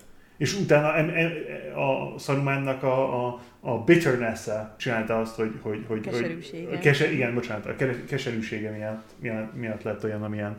Tehát ami elég érdekes az, hogy létezik ez a dualizmus a gonoszban, ezekben a könyvekben, de a originális pont az mindig egy human failing, vagy legalábbis jó, amennyire lehet. És nem tudom, nekem ez így egy eléggé, vagy nekem egy eléggé pozitív dolog volt, vagy nekem ez így egy eléggé érdekes olvasása a rossznak. Tehát nem egy ilyen modernebb olvasás, ahol például elég sokan azt gondolják, hogy a evil is a natural extension of the fact that we are dealing with limited resources. Tehát nagyon sok ilyen különböző ekonomista és szociológus. Fú, mi volt a neve? Na, már megint kezdődik. Mi a neve? A Malthusian. De Malthusra gondolok. Aki azt mondta, hogy muszáj lesz borzalmas dolgokat csinálni, csak azért, hogy megkerüljük azt, hogy elfogynak a resource-ok. Nekem nagyon tetszik a Tolkiennek a verziója erről, hogy ez nem tehát, hogy nem a realitás olyan, hogy gonosz emberek lesznek, hanem it's because they have human failings that they become evil. It's not like a natural consequence of their context. Mindegy, kicsit elvesztem itt most így a... Ne, tök érdekes, amit mondasz, meg erre én így abszolút nem ilyen szempontból gondoltam. Az én megközelítésem, azt tudod, ez a, hogy ugye, hogy is mondjam, hogy a Tolkien is ugye azt mondta, hogy ez egy nagyon katolikus könyv. Én meg ugye az én gyerekkoromban is egy nagyon katolikus kis ilyen kontextusban voltam, úgyhogy nyilván ez a, hogy is mondjam, hogy mint ahogy a mi atyánkban van, hogy ne vigy minket a kísértésbe, szabadíts meg a gonosztól. Konkrétan így, hogy ugyanezek a témák, tehát én abszolút így ezt a gonoszság-jóság témakört így ebből az irányból közelítettem, csak úgyhogy nagyon, nagyon érdekes, amit te mondasz, így az ilyen belső ilyen hiúság, meg büszkeség, meg ilyesmi, ilyen gonoszsági alapokról. Hú, de rosszul fogalmaztam ezt meg. Volt még olyan, ami nagyon megütötte így a... Nem tudom, hogy miért. Először azt akartam mondani, hogy orrodat, utána meg füledet. Nem, semmi együttnek sincs. Szóval volt még olyan, ami most így nagyon feltűnt az újraolvasásnál? Vagy ami nagyon, nagyon így ilyen érdekesnek tűnt? Van egy pár ilyen szimbolikus dolog, amit most így kiemeltem, vagy így újraolvasásra kiemeltem. Szerintem nagyon szimbolikus Minas Tirith. Fehér falakkal, tudod, ez az egész, már ránézésre is eléggé szimbolikus a vár per város, de ugyanakkor szerintem literary szempontból is nagyon szimbolikus. Szerintem a Assault on Minas Tirith, az igazából a Assault on the Human Spirit, konkrétan. Igen, ez végül is volt, hogy valahogy úgy is meg van fogalmazva, hogy az emberiség utolsó védőbástyája. Igen. Igazából tényleg milyen egy ilyen. Hogy ezt úgy magunkra is szoktuk mondani, hogy igen, hogy az a... Igen. A fa, ami az ilyen ez a szimbólum, tehát ez az eltört fa. Tehát, hogy szerintem ez egy teljes átvitt értelemben egy ilyen a Human Spiritnek egy ilyen megrepedése, vagy egy ilyen megtörése. Az biztos egy nagyon fontos téma, ez az ilyen eltörés, és hogy mi az, ami megragasztható, meg mi az, ami meg így átadja a helyét más dolgoknak. Ugye a másik ilyen fás téma, bocsánat, most egy kicsit elviszlek téged más irányban, csak eszembe jutott, hogy erről akartam beszélgetni, hogy ez most így feltűnt, hogy ugye a Gyűrű Szövetségében ugye elhangzik, hogy itt Lothlóriennek vége lesz, meg ott úgy van egy ilyen félmondat, hogy ó, és Aragornnak ez volt a világon a kedvenc helye, de ezután már soha többet nem tért oda-vissza. És hogy az is egy ilyen szomorú dolog, és hogy ugye a Galadrielnek az ajándéka a Samunak az ugye egy kis dobozka. És ugye, hogy hazaérnek a megyébe, ugye ott van az a nem tudom dolog, ott úgy körülbelül ott ugye kipucolják, és ugye a kipucolásnak egy fontos része, hogy ezeket a lothlórieni magvakat ugye ott elülteti a megyében a Samu, vagy egy ilyen nagyon szimbolikus, és hogy gyakorlatilag így hiába ugye a Lothlóriennek a mágiája, meg ugye ez az ilyen különleges helyét semmivé válik, de hogy mégis egy ilyen új megyét, vagy egy új Lóriennek egy új variánsát, vagy nem tudom, egy ilyen gyakorlatilag egy ilyen örököse lesz a megye azáltal, hogy ott vannak ezek a kis Elánor virágok, meg ez a nagy aranyfa ott el van ültetve. Mm. És hogy ezt is egy kicsit így úgy éreztem, hogy hát, hogy oké, az egyiknek el kell múlnia, és muszáj elmúlnia, de hogy valami másban meg mégis tovább tud élni, hogy milyen egy ilyen szimbolikus, vagy egy ilyen érdekes dolog, hogy nem az van, hogy ó, és akkor Lórien is megmenekült, hanem hogy nem. Hogy itt sem az van, hogy a kiszáradt fa az újra elkezd virágozni, hanem az van, hogy nem, hanem találnak helyette egy másik fát. Mm. Jó, bocsánat, kicsit elvittelek. Oké, szóval visszatérve az eredeti gondolatodhoz. Nem tudom, ezt emeltem ki, mint tehát nekem ez a Ministries gondolat volt egy ilyen eléggé új dolog, amire így nem emlékeztem, vagy nem vettem észre legutóbb, az is lehet. Uh-huh. Amire gondoltam most, de ezt erre már régebben is gondoltam, meg szerintem biztos, hogy nem én vagyok az egyetlen, aki erre gondolt, hogy milyen sok különböző faj van ebben a könyvben, és mégis mindenki együtt tud működni. More or less az orkokkal uh-huh. kívül, de azt most külön azt, igen, tehát most az egyszerűség kedvéért, mint Sauronnak a meghosszabbításaként elértelmezzük őket, igen. És akkor így nem hagyjuk magunkat belevinni itt. Igen. Az is így egy eléggé így érdekes dolog volt, mert nincs elvárva egyáltalán 1950-ben ilyen inkluzív, vagy ilyen pozitív rálátással legyen valakinek sok különböző kultúrára. Amit visszakanyarodva ehhez, amit uh-huh. így mondtál, hogy ez a sok faj együtt működik, hogy ez is mekkora egy ilyen alap, uh-huh. nem tudom, lett így az összes ilyen fantasynek, hogy ugye mindig ez van, hogy ugye a különböző kultúrákból, és akkor ott valami nagy ügyben ott ugye összefognak ezek a sok helyről érkezőek, tehát hogy tényleg egy ilyen alapmotív. Igen. Akkor nyilván gondolom, hogy ez így a részben biztos hasonló az ilyen nagy eposzokban is, de hogy ez mégis egy ilyen igazi klasszikus dolog. Anti-Babilon effektíve. Egy nagyon jó, igen. Ja, hát nem, a másik ilyen érdekes ilyen párhuzam, amit észrevettem, de nem tudom, hogy mennyire valid, lehet, hogy totál deliriumban vagyok. Ja, amikor tehát az Aragornnak az útvonala az nagyon párhuzamos egy ilyen katolikus történetre. Tehát, hogy konkrétan... Ja, hogy ilyen feltámad a halottaiból, uh-huh. és akkor a harmadik napon megjelenik, és hozza magával a halott sereget, legyőzve a halottakat. Igen. Hát meg az, hogy visszatér a Minas Tirithbe, ott gyógyítja az embereket. Uh-huh. Igen, nem tudom. Tényleg erre nem is gondoltam, hogy a gyógyítás az mekkora egy ilyen Jézus múlva van részéről. Igen. Amúgy ez mennyire vicces dolog, hogy igazából az Aragornnak az a movie-ja, a The Move, amit csinál, hogy egy darab fű, amit így gyakorlatilag olyan, mintha így valami menta vagy valami hasonló lenne, amit amúgy ilyen reumára használnak, hogy azt ő tudja, hogy ez mindenre jó. És így gyakorlatilag az az egy, hogy azt tudja. Már ugye a Frodót is azzal mentette amúgy, meg. És ott igen. És így az a király kezd a gyógyítókész, mert így azt mondta, hogy szedjék le a csalánt, és főzzének belőle a levest. Tehát, hogy... Abszolút. De tényleg erre nem gondoltam. És hogy ráadásul az Aragornnak így a filmben vajon ez direkt van szerinted, hogy direkt ilyen Jézusos a fizimiskája, hogy így a frizura, meg a szakáll, tehát hogy ez ilyen jellegzetes ilyen váligérő. Szerintem amúgy tökre tudták, mit csinálnak. Igen, szerintem szándékos döntés volt amúgy. De ez is ezt mutatja, hogy most megnéznek egy ilyen filmet, biztos ez lenne az első dolog, ami eszembe jut, de hogy ez meg olyan, hogy így eszembe se jutott, pedig hogy így nyilván. Úgyhogy nice catch, adok neked egy piros pontot. Nagyon szépen köszönöm. Majd gyorsan elveszem őket, amikor a párosításokat kell keresni, de... Készültem neked egy játékkal, de szerintem tetszeni fog neked, ez egy lingvisztikai játék lesz. Ó, pog. Gigapog. Azok a legjobbak. Hát ez most a bét, de aztán majd szerintem kellően kiégsz majd. Apropó dolgok, amiken ki fogsz égni, Brit. Mondjad. Arról volt már szó, hogy tudtad, hogy a Beatles is tervezett egy Gyűrűk Ura adaptációt? Na figyelj!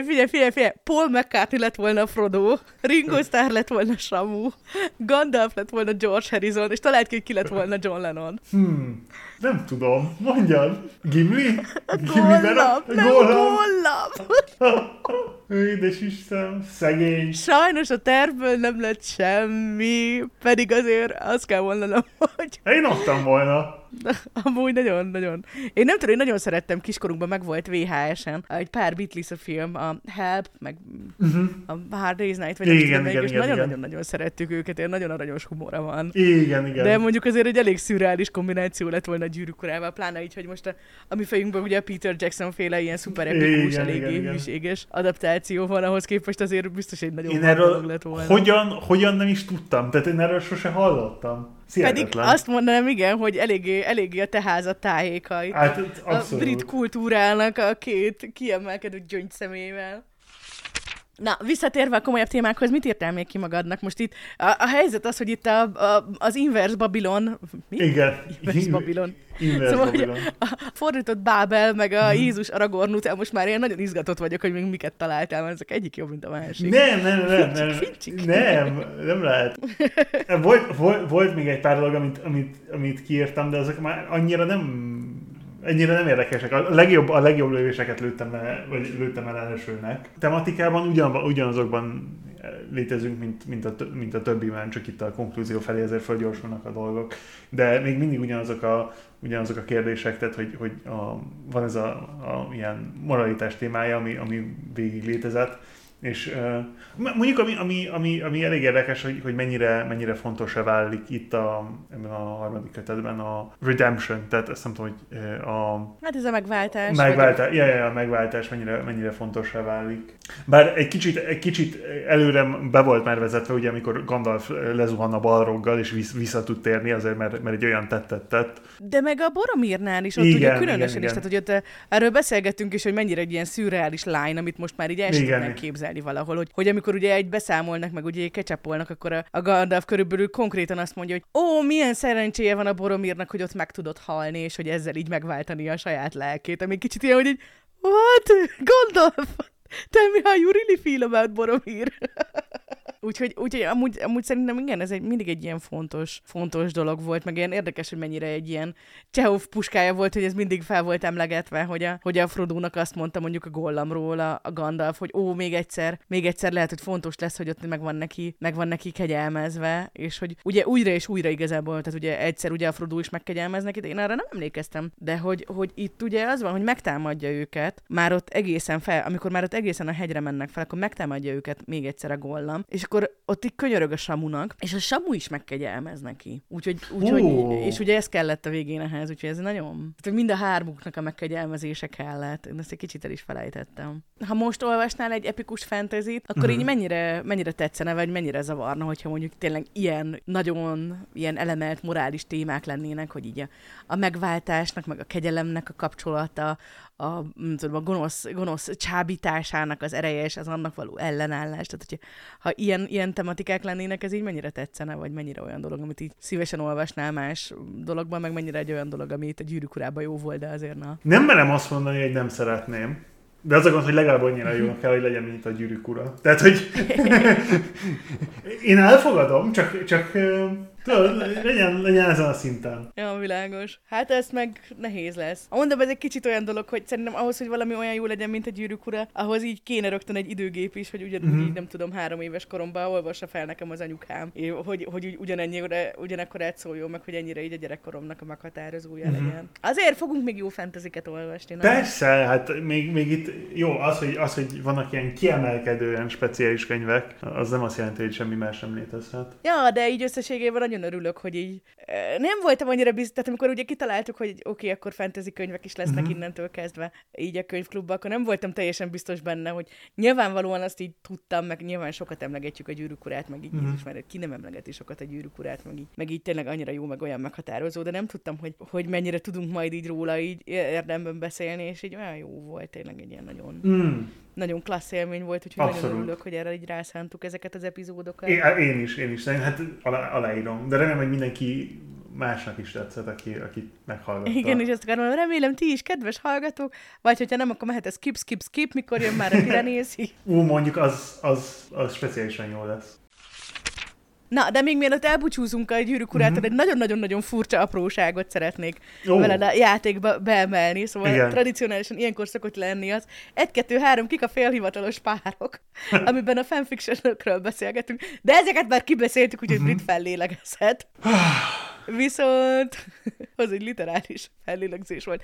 Szóval az egyik leges legfurcsább dolog amúgy a Gyűrűk Ura végében, az F függelék, amiben konkrétan a Tolkien a következőket írja. Ezt a könyvet nem én írtam, hanem én csak megtaláltam a piros könyvet, ez ugye a piros könyv, amit ugye Bilbo meg a Frodo ír, és amiket utána odaadnak a Samunak, és én ezt csak lefordítottam, és mivel a hobbitok más nyelven vannak, ezért az ő neveiket is mindet lefordítottam, és akkor így felsorolja, hogy többek között például ezt a karaktert így és így hívják. Na most nagyon remélem, Brit, hogy ezt nem olyan alaposan olvastad el ezt a részt, mert az lenne a játék. Yes!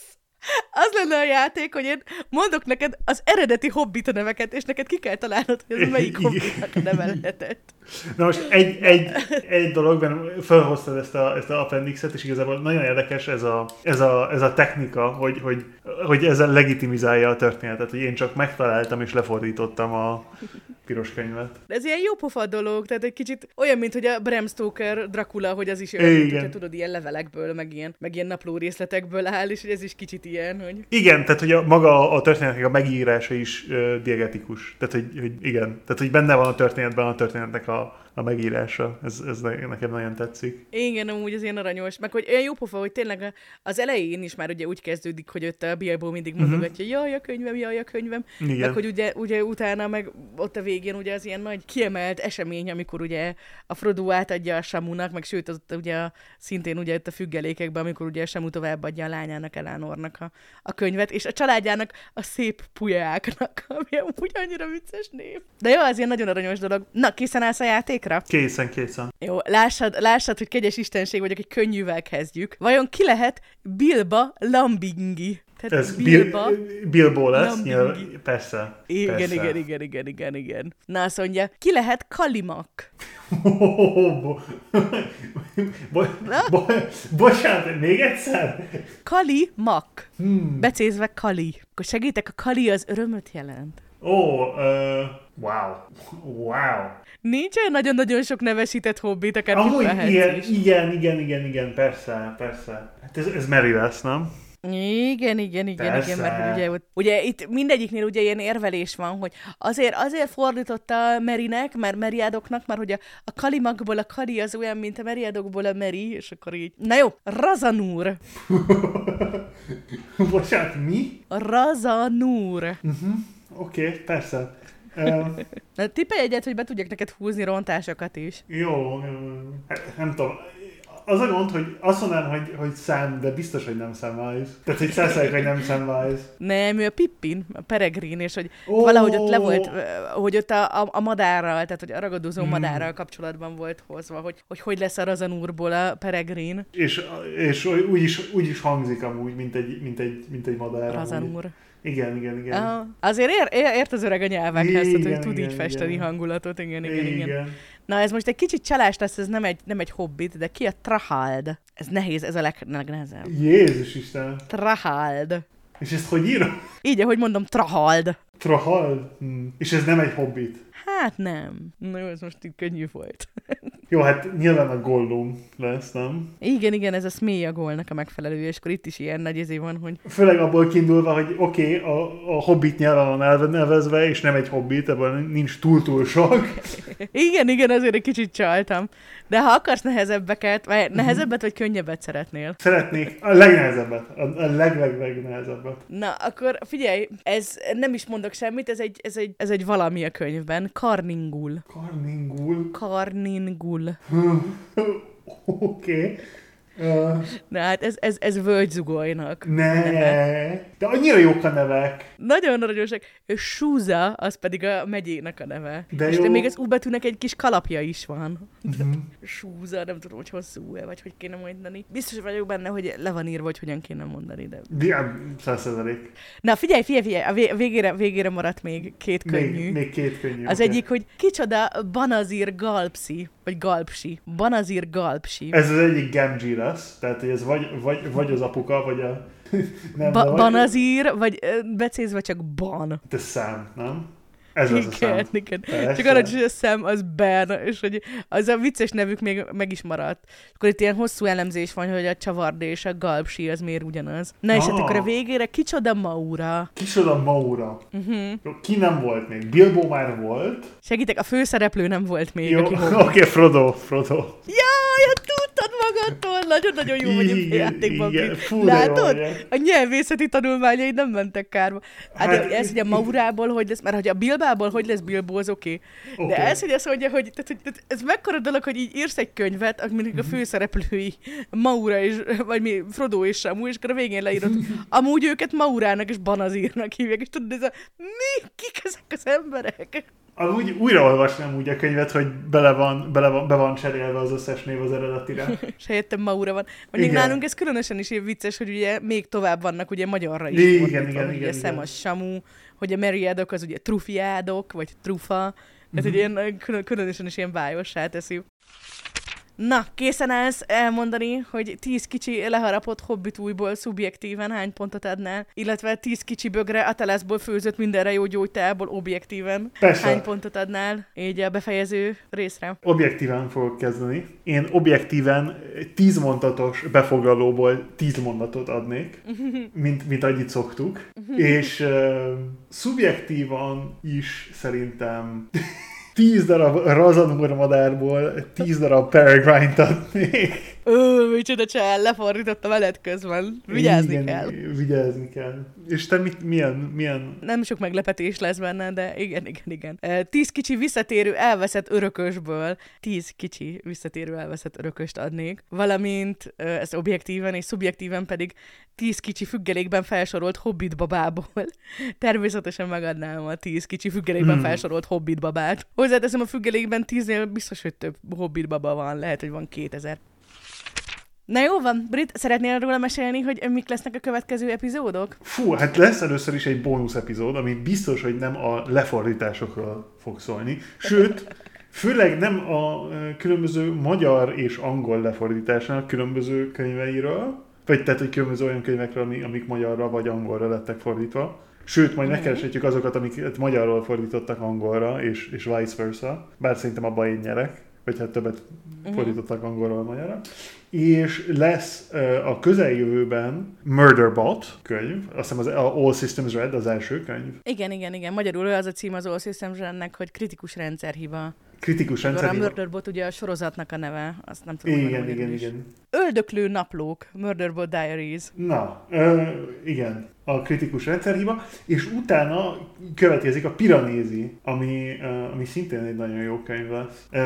Tehát, hogy nagyon sok nagyon jó könyv van itt a közeljövőben. Igen, és bár egyik sem egy nagyon szigorú, de hogy a Marvel kritikus rendszerhiba az ugye ilyen science fiction, a Piranézi meg inkább fantasy, de mind a kettő azért. Tehát nem annyira fantasy, mint a Gyűrűk ura fantasy, hanem hogy meglátjuk. Jaj, nagyon-nagyon-nagyon jó lesz. Ja, igen, ami a magyar elérhetéseket illeti, a Marvel kritikus rendszerhiba is, meg még további 3 folytatás ezen belül az kapható magyarul, és ilyen tök szép kis klassz kiadások. A Piranézi is tök jó kiadás, és ez is kapható, illetve most a korábbi részekben szóba kerül, de ma pont nem, hogy nyilván a Gyűrűk urának ilyen nagyon-nagyon epikus, nagyon szuper a magyar fordítása, és folyamatosan mindig kapható az Európa kiadónak a gondozásában, ugye Gönc Árpádnak, Réz Ádámnak és Tandori Dezsőnek a közös fordítása, és legyen nektek is saját Gyűrűk urátok, még hogyha nem is olyan jó, mint Britnek és anyukámnak a közös gettó verziója. Jó, de igazából nem tudom, hogy hívjam, mert ez az volt, amit szabad volt olvasni. De nekem ez azért tetszik, mert ugye az én fejemben ugye az van, hogy ugye anyukámnak mindig az volt a kezébe kiskorunkban, úgyhogy ezt teljesen tudod így, meg pont a múltkor ott így valahogy így előtúrta, és így megláttam, és így full gettón néz ki anyukám verziója, úgyhogy ne kérj érte bocsánatot, nagyon salátásra van olvasva. Nem, de ez enyém is, és pont ezért mondtam, hogy van az, ami ne, nekem nagyon-nagyon, de Brit, jaj, édes Istenem, ne eszkuzál magad, ez a világ legviccesebb dolga volt, hogy ezt mondtam. Jó. A gettó verzió. Brit, mondjál magvas búcsú gondolatot. Persze, a könyv témájában maradva, bocsássatok meg mindenkinek, do not be tempted by power, és ha lehet, akkor mint Aragorn az embereknek furcsa füvekkel gyógyítsátok meg a különböző problémáit. Amúgy ez nem egy olyan nagyon-nagyon rossz, hogy azt látjátok, hogy valakit eléggé elkapott a sötétség, akkor főztök neki valami finom gyógyteát, ez azért igen, nagyon rossz vonal. Jó, tökéletes. Rendben. Na jó. Hát nagyon szépen köszönjük, hogy itt voltatok. Tegyetek így, ahogy Brit mondta. Ennyi fért bele a mai epizódba.